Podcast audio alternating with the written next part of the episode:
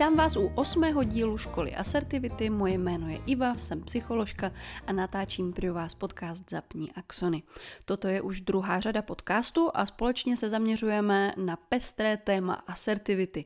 V minulých dílech podcastu nebo respektive v první řadě jsme se zaměřovali na trochu jiná témata z oblasti psychologie, na zajímavá doporučení, knížky a podobně, takže koho by toto téma zajímalo, tak se nahlédněte do té první řady. Druhá řada je striktně zaměřená na asertivitu, abychom to měli hezky konzistentní, aby to na sebe navazovalo. Já vám moc děkuji za vaše zpětné vazby, které mi píšete, ať už na Instagramu, anebo uh, do jiných zpráv a nebo někteří dokonce mi je říkáte i osobně, takže toho si velice vážím a moc mě to motivuje k tomu, abych pokračovala ve tvorbě podcastu i nadále. Na co si posvítíme dneska? Dneska si posvítíme na druhý stupeň asertivity, tedy asertivitu vůči známým osobám. To znamená vůči osobám, které vám ještě nejsou tak úplně nejbližší, ale zároveň už nejsou na úrovni prodavače vysavačů a nejsou uh, úplně cizí. Nechcete s nimi komunikovat úplně jako s cizí cizími. Připomeňme si pár příkladů. Do druhého stupně nám patří opakované kontakty, eh, například se sousedy, s některými kolegy, klienty, pacienty, zákazníky, jednorázové kontakty, které vyžadují vyšší úctivost, například s osobami výše postavenými, když někde hm, jste na nějakém pracovním obědě nebo přijímáte vyznamenání od prezidenta, eh, nebo s osobami, které, eh, se kterými musíte trávit delší čas v jedné místnosti, například na svatbách vašich kamarádů a známých a podobně. U posouzení zdali třeba vaši kolegové nebo zdali prostě ty lidé, lidé ve vašem okolí patří do stupně číslo 2 a nebo už do té blízké skupiny číslo 3, tak tam nám pomáhají dobře zreflektované vlastní hranice. Jak moc blízký vztah s kolegy chcete vlastně udržovat, to záleží vždycky na vás, jak si tu hranici nastavíte. Ale pamatujte si to, že ze dvojky, ze druhého stupně asertivity se ke trojce přechází snadněji než ze trojky ke dvojce. Vždycky to přecházet na nižší stupeň asertivity je pro vás více nepříjemné a pokud jste třeba více úzkostní, tak eh, vám doporučuji zaměřit se i na téma těch hranic, dobře nastavených hranic, abyste se zbytečně neuváděli do nepříjemné situace, že eh, z asertivní obligace, kdy jednáte třeba se svým kolegou jako se svým kamarádem, tak budete najednou muset skočit do jedničky, protože ten kolega začne být třeba vůči vám nějaký hodně oplzlý a vy se vůči němu potřebujete eh, vymezit. Jo? To je prostě nepříjemné. Takže dobře nastavené hranice, třikrát podtrhnout červeně. Naší cílovou dovedností je tady v tom druhém stupni, kterému se dneska věnujeme, ubránit se přílišnému vysvětlování a obhajování a také oblíbenému tématu omlouvání se. To určitě dobře zná spousta z vás, kteří zrovna posloucháte. No a když se tady nebudu vysvětlovat, nebudu se obhajovat, tak se ubráním zbytečnému vyčerpávání se a zamotávání se do konverzace a to chceš. Takže je to opravdu veskrze užitečné. Abychom se zase na to téma trochu více naladili, pojďme si povědět něco o, o otázce z minulého dílu, na co jsme se ptali. Ptali jsme se na to, jakým způsobem se vy sami nejčastěji zamotáváte do konverzace, kdy se třeba začnete obhajovat, kdy se začnete uh, omlouvat, anebo když začnete něco vysvětlovat. Kdy se vám to stalo naposledy, popište si jednu takovou situaci. Eh, vyberte si třeba specificky nějakou osobu, která by do té dvojky patřila, ať si můžete zkusit představit ty příklady, které budeme probírat na tom vašem konkrétním. Já bych za sebe mohla třeba vybrat situaci, kdy se mě paní sousedka ptá na příliš osobní otázky, typu jestli už plánujeme děti, anebo jestli jím, jestli se stravuju pravidelně protože jsem moc hubená. Že to od malička uh, zkrátka lidé tohle komentují uh, na mojí postavě. Paní sousedce je zhruba 90 let, no respektive loni oslavila 90, a je to strašně milá paní. Náš eh, vztah ale není natolik blízký, abych jí chtěla vysvětlovat, proč, jak, zač, nač a tak dále. Ale samozřejmě, protože jsem člověk ve skrze laskavý, aha, skromné, že jo, tak uh, uh, mě to k tomu svádí, mě to k tomu vábí a určitě spousta z vás, empatických posluchačů, to máte stejně, když se s váma někdo milí, ale i tak neúplně blízký baví, tak vás to svádí k tomu říkat mu na sebe něco víc a potom si to vyčítáte. Uh, udělat si v podobných situacích pohodlí mi pomáhají právě ty krátké odpovědi, které uh, mi pomáhají nevysvětlovat nebo nezabíhat do detailů v té konverzaci. Pojďme rovnou přejít na to téma, nebudu to uh, úplně tady rozvádět, rozpitvávat a pojďme přejít rovnou na ten konkrétní příklad.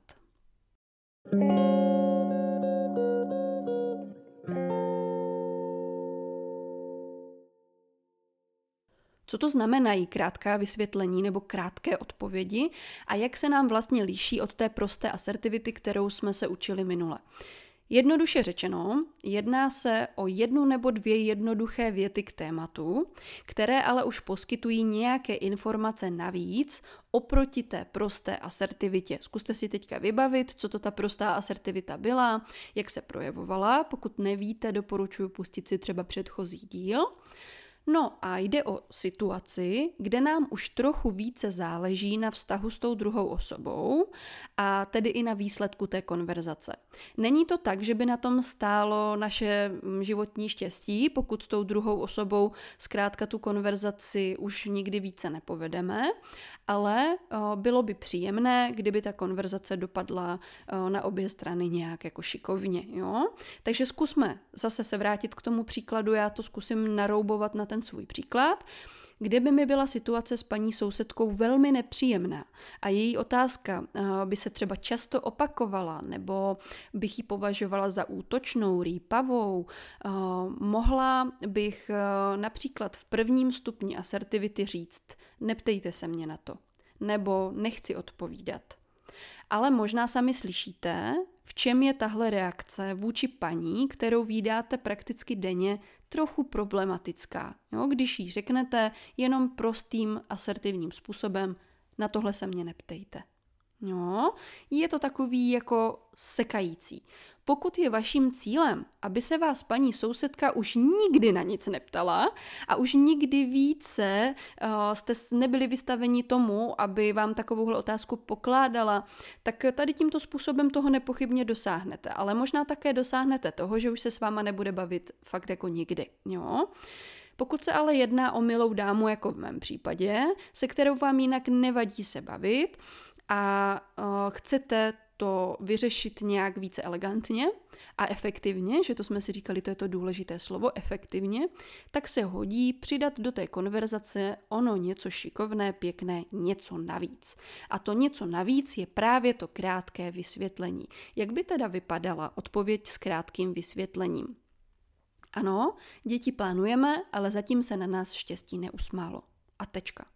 No, toto u protějšku, který je uh, podobně nastavený jako vy a má slušné vychování, naprosto stačí a naprosto to funguje. Jo? Uh, mám to vyzkoušeno, mám to osvědčeno, že stačí takhle jakoby ukončit tu větu a ten člověk většinou změní téma. Nebo ve druhém případě, uh, ano, jím, je možné, že to na mě není vidět, protože nám to tak genetika dopřála v rodině. A stačí, jo, prostě mm, s úsměvem tady takové krátké vysvětlení, které mi stálo za to v běžné konverzaci říct.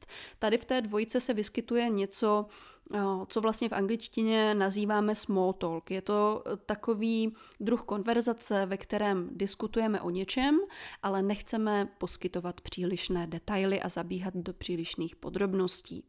Co je tady nejdůležitější? Bod číslo jedna je opravdu to, abyste nezabíhali do těch větších detailů. To je o, náročná dovednost a zase se tady vracím k tomu, že je fajn si to zkoušet i na nečisto doma, písemně, s kámoškou, reflektovat předchozí neúspěchy a tak dále a tak dále, to, co si říkáme vždycky, abyste si vlastně sami ujasnili, co už pro vás jsou detaily, které nechcete ve dvojce sdělovat někomu, kdo vám není úplně nejbližší. A to má prostě každý jinak. To já vám tady nenadiktuju. No. Za druhé, Zkuste vytvářet ty krátké odpovědi o maximálně dvou větách a doporučuju holé věty, nikoliv dvě souvětí, protože sadím se, že mezi vámi je spousta takových a já se přiznám také, že dělám ráda květnatá souvětí, takže kdybychom řekli, že limit krátké odpovědi jsou dvě souvětí, tak bychom se taky mohli dostat eh, na eh, jako půlku normostrany, jo, tedy v tomhle. Takže uh, jsou to dvě věty a ideálně ne věty rozvité úplně. No, já teď nejsem úplně jazykovědec, takže možná používám špatné termíny, tak mi to odpustte, ale asi víte, co se tím snažím říct. Prostě nezamotávat se do dlouhých, složitých souvětí. Za třetí, pokud ta daná osoba bude pokračovat v nepříjemných dotazech i nadále, nebojte se přejít do stupně číslo jedna a použít třeba gramofonovou desku. Protože pokud už se jedná o situaci nezdvořilou, je na místě se bránit vhodně zvolenými prostředky, efektivními prostředky, a taky se můžeme odvolat na známé rčení chytrému napověz hloupého trkni a vy ho tady nebudete trkat, ale budete asertivně odolávat jeho náporu a budete na gramofonové desce bezpečně přehrávat svou odpověď a nebudete se vyčerpávat. No, abyste tomu člověku neskočili na lep. No.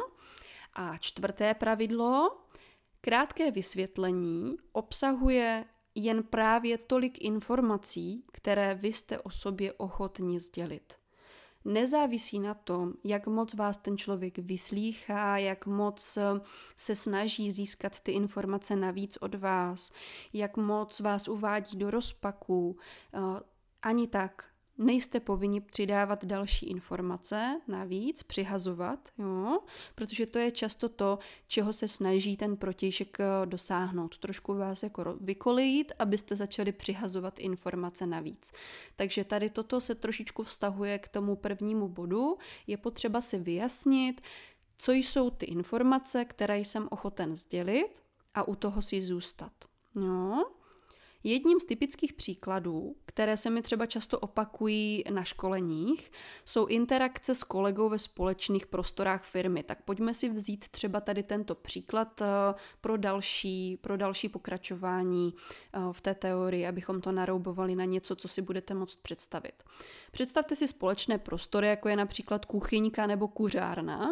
Ano, to jsou ty tradiční klevetní místa, eh, drbárna prvního kalibru, kde můžete být snadno vystaveni nepříjemné situaci, že na vás bude někdo vyzvídat něco, co kolegům rozhodně říkat nechcete. Může se to stát samozřejmě i ve škole, na výšce, mm, v jiných pracovních podmínkách, jo, když pracujete v nemocnici, tak někde na sesterně, jo, něco takového. Nebo samozřejmě i mimo pracovní prostředí, teď mě napadlo, poslouchám mě hodně maminek, tak třeba na pískovišti, jo, prostě někdo vás vystavuje nepříjemné situaci, kdy buď po vás vyzvídá něco nepříjemného, anebo komentuje něco nepříjemného.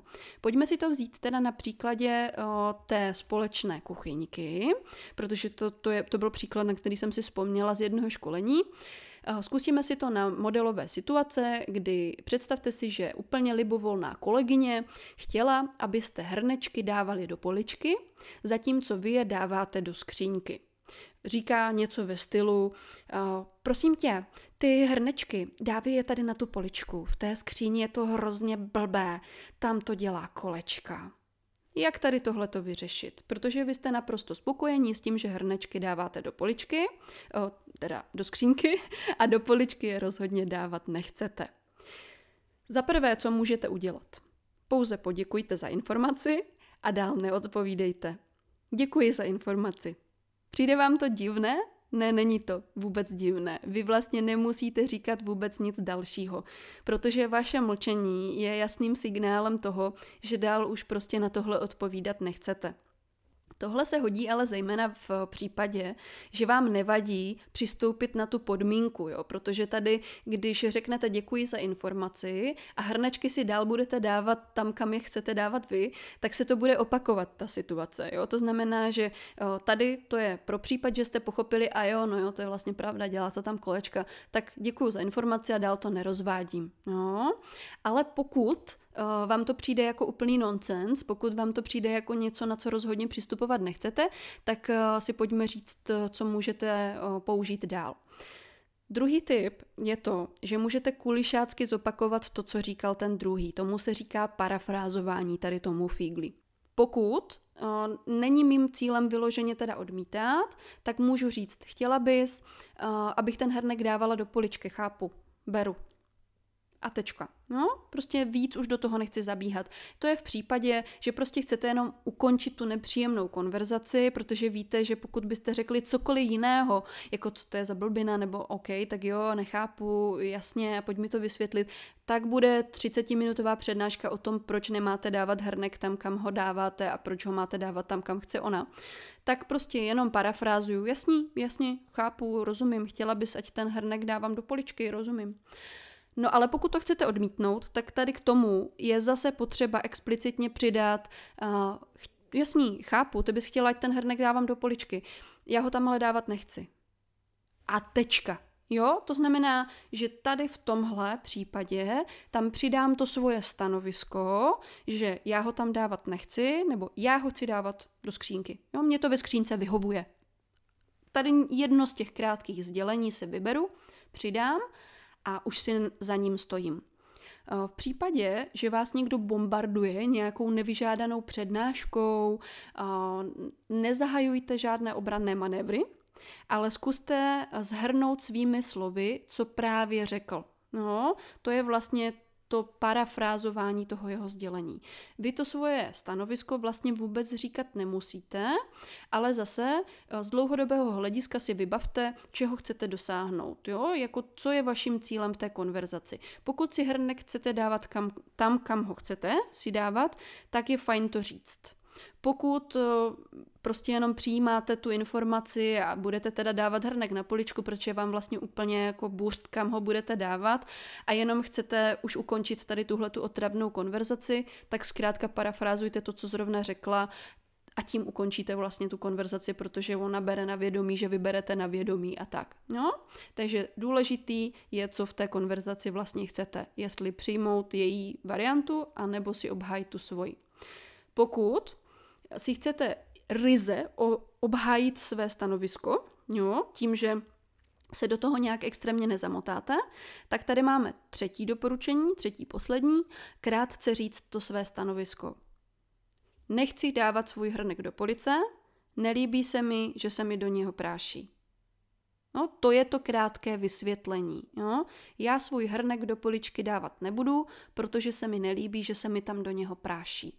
No, naprosto srozumitelný, jednoznačný. Samozřejmě, že to v té kolegyni může vyvolat negativní emoce, ale pamatujte si, že to je prostě váš hrnek a vy si ho můžete dávat kam chcete. A když neexistují žádné interní směrnice o tom, kam máte dávat hrnky v práci, třeba z hlediska bezpečnosti práce, tak si dávajte svůj hrnek prostě kamkoliv, jo? Nic dalšího už říkat nemusíte a je to zkrátka vaše stanovisko k té inkriminované záležitosti a tečka. Krátká reakce se tedy skládá ze dvou částí. Zdvořilostní část, která obsahuje třeba pochopení nebo poděkování a zahrnuje vaše krátké stanovisko k tomu problému. To je to vymezující se, ale ne nadměrně vysvětlující nebo obhajující. Nějaké další příklady, ať si umíte představit ty formulace. Děkuji za optání, ale nechci odpovídat. Děkuji za optání, ale má odpověď by byla příliš osobní. Chápu, že to chceš vědět, ale já o tom nechci mluvit. Díky, že tě to zajímá, ale nechci o tom mluvit. Chápu, že tě to zajímá, ale už se mě znova neptej, je mi to nepříjemné. Krátké stanovisko je často oznamovací věta a je opravdu jenom jako povrchně odpovídá na otázku proč. Vy na tu otázku proč říkáte stručně, je mi to nepříjemné. Toto je naprosto dostačující odpověď na otázku proč. No, tady si všimněte, že často ta otázka proč v nás vyvolává takové nějaké nutkání a pocit falešné odpovědnosti vůči tomu tazateli, abychom odpověděli na tu otázku proč. Ale ta, ta povinnost tam prostě není. Je to vaše věc, na co odpovídáte. A tady se tedy snažíme nenechat se chytit do pasti, abychom se do toho jako zamotávali. No víš, protože, ale já vlastně, no takhle to je, ale protože, jo, chápete, tady prostě jakmile začnete vysvětlovat, jakmile se začnete obhajovat, tak je konec, jo, to prostě ten druhý vás má v pasti. No a co teda dělat, když ta osoba i tak naléhá? Co s těma rejpalama? Jo? I tady na to máme pomocníky. Zase tři body. Jo? Jsem zkusila zhrnout pro vás tři body, které by vám mohly pomoct, ať je to pěkně zapamatovatelné. Můžu použít jednu z tady těch kouzelných formulací. Víc už ti k tomu neřeknu. Varianta číslo dvě. Už jsem ti to vysvětlila. Varianta číslo tři. Víc už říkat nechci. Jo, a tečka. Taky nic víc není potřeba tady k tomu dodávat, ale pokud i přesto máte pocit, že tomu ještě nějaká drobná kosmetická úprava chybí, tak eh, hnedka se v zápětí dostaneme k tomu, co to možná je, protože možná jste právě vy ti uh, notoričtí omlouvači a chybí vám tam to kouzelné slovíčko promiň. Ale dostaneme se k tomu za chvilinku. Protože ono to kouzelné slovíčko promiň vlastně tady nepatří. Jo? Do, do té asertivní formulace vy se vlastně nemusíte omlouvat za to, že už k tomu nechcete víc říkat. Nemusíte se omlouvat za to, že už jste to vysvětlili.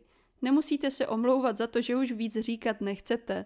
To je prostě vaše věc a ne, nenechat se do toho natlačit. A když vlastně tyhle ty tři formule, které jsme si řekli před chviličkou, řeknete prostě třeba s úsměvem nebo s nějakým neutrálním výrazem ve tváři, tak na tom není vůbec nic špatného.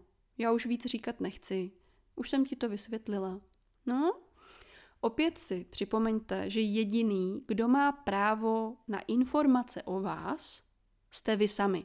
No samozřejmě v některých případech policie nebo soud, ale tady to jsou případy, o kterých se tady teďka nebavíme, jo? My řešíme komunikaci v mezích zákona, takže tam zůstáváte jenom vy sami. Vy sami máte právo na informace o vás. I ty sebelepší komunikační obraty, které se na vás snaží ta protistrana používat, um, dostat nějaké informace, manipulovat s váma, uh, něco nejapně komentují, tak vy můžete vyřešit krátkou odpovědí, ale zase si připomeňte, protože opakování není nikdy nazbyt tady v tomhle případě, že tam, kde to začne být agresivní nebo to jakýmkoliv způsobem narušuje vaši osobní zónu, tak se vraťte zpátky do jedničky okamžitě a používejte prostou asertivitu. Vůbec si neberte servítky. Jo? No a jak je to teda s tím pověstným omlouváním?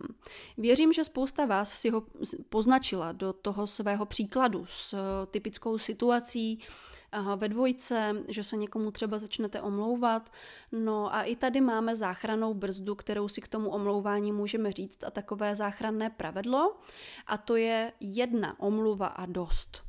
Takže ano, i omlouvat se v rámci asertivity můžete, Ač v mnoha případech už je ta omluva opravdu nadbytečná, protože jak jste viděli v předchozích příkladech, tak já jsem ji nikde použít nemusela a bylo to tak naprosto v pořádku. Ale pro koho je to opravdu přirozenější a kdo se tak cítí v konverzaci lépe, tak si ty pomocné věty můžete transformovat do podoby promiň, víc už ti k tomu neřeknu a tak dále a tak dále, jo? Ale tady si dát stopku, abych nepokračoval. Nezlob se, já prostě, víš, chápej, promiň, to ne, jo, ty, vy, co s tím máte problém. Dělejte si čárky někdy, kolikrát to promiň jste schopni říct. A za co jste schopni se omluvit, jo, protože někdy ty omluvy, vy to dobře víte, že jo, když si nalijeme čistého vína, prostě nedávají smysl v tom daném kontextu. A to přílišné omlouvání je přímá cesta do pasti a vede k tomu, že vy vlastně v té konverzaci dáváte signál k tomu, že se cítíte provinile, což u manipulativnějších jedinců v té konverzaci vede k tomu, že na vás okamžitě dostanou munici a zlomí vás v té konverzaci a ve vás to milně vyvolá dojem, že za něco můžete, že jste se provinili, že se vlastně omlouváte. Uvědomte si sami pro sebe a pro své vlastní sebevědomí, že pokud se omluvíte víckrát, tak na té situaci to už vůbec nic nemění. Že od druhé omluvy nahoru je to vlastně zbytečné. Stačí jedna. Jedna je naprosto v pořádku, jedna je naprosto dostačující. No a taky je těžké přijmout fakt, že pokud někomu něco odmítáte, tak on prostě může být naštvaný a vy se mu nemusíte omlouvat dál. Nechte ho s tou emocí. To, že vy ho odmítnete, na to vy máte plné právo a stejně tak on má právo na svou emoci a být naštvaný. Vy byste třeba taky byli naštvaní, ale to, kdybyste byli naštvaní na někoho, kdo vás zrovna odmítl, že třeba nepůjde s vámi na koncert, tak ještě z dlouhodobého hlediska nemusí znamenat, že už s ním v životě nepromluvíte. No, a že by se vám měl omlouvat pořád do kolečka a do nekonečna. Takže to, že je někdo na vás naštvaný, když ho odmítnete, neznamená, že máte přitlačit na omluvách. Je potřeba se naučit, že odmítat je naprosto zdravé a že zdravé vztahy to odmítání ustojí. Odmítání je něco, co je ve zdravých vztazích naprosto v pořádku.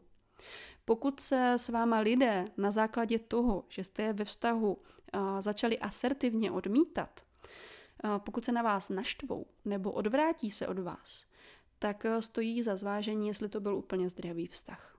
Jo, ve vašem životě tady tohle.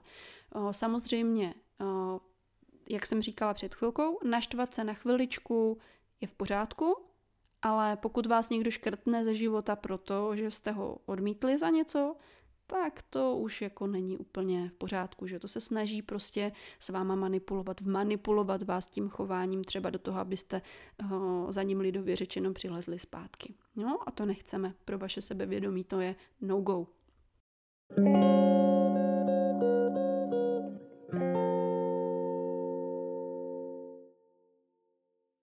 Tohle by pro dnešek bylo eh, k tématu krátkých vysvětlení a ke druhému stupni všechno. Abyste tím nebyli zahlcení. Pokud by někdo měl k tématu otázku, tak mi ji pište na Instagramu a příště se už budeme věnovat těžšímu oříšku a to je takzvaná asertivní obligace a asertivita v blízkých vztazích. Takže Nažhavte si deníčky, teď je tady téma, na které mnoho z vás čekalo, a poznačte si svoje poznámečky a odpověď na otázku, ve kterých nejbližších vztazích máte s asertivitou ty největší problémy, s jakou konkrétní osobou nebo osobami, v jakých konkrétních situacích a poznačte si jednu, dvě třeba. Jo, zase ať máte s čím pracovat do příště, anebo si klidně vytvořte seznam prostě tady těchhle z těch situací, s jakou osobou máte nejčastěji problém s asertivitou a jakého typu. A budu moc ráda, když mi i odpovědi na tyhle otázky budete psát do chatu, protože já je můžu zohlednit v dalším díle. Jo? Dopředu se omlouvám, že další díl bude možná vycházet až v úterý, protože v následujícím týdnu jedeme s manželem na dovolenou a budeme se vracet v neděli pozdě v noci, takže už bych to nesta- nestačila asi v to pondělí úplně vydat, takže v úterý až vyjde potom další díl. Takže těm, kdo v pondělí netrpělivě čekají na díl a není vás málo, tak těm se moc omlouvám a doufám, že eh, vás díl potěší, když vyjde v úterý. Moc děkuji, že jste poslouchali a asertivitě nazdar.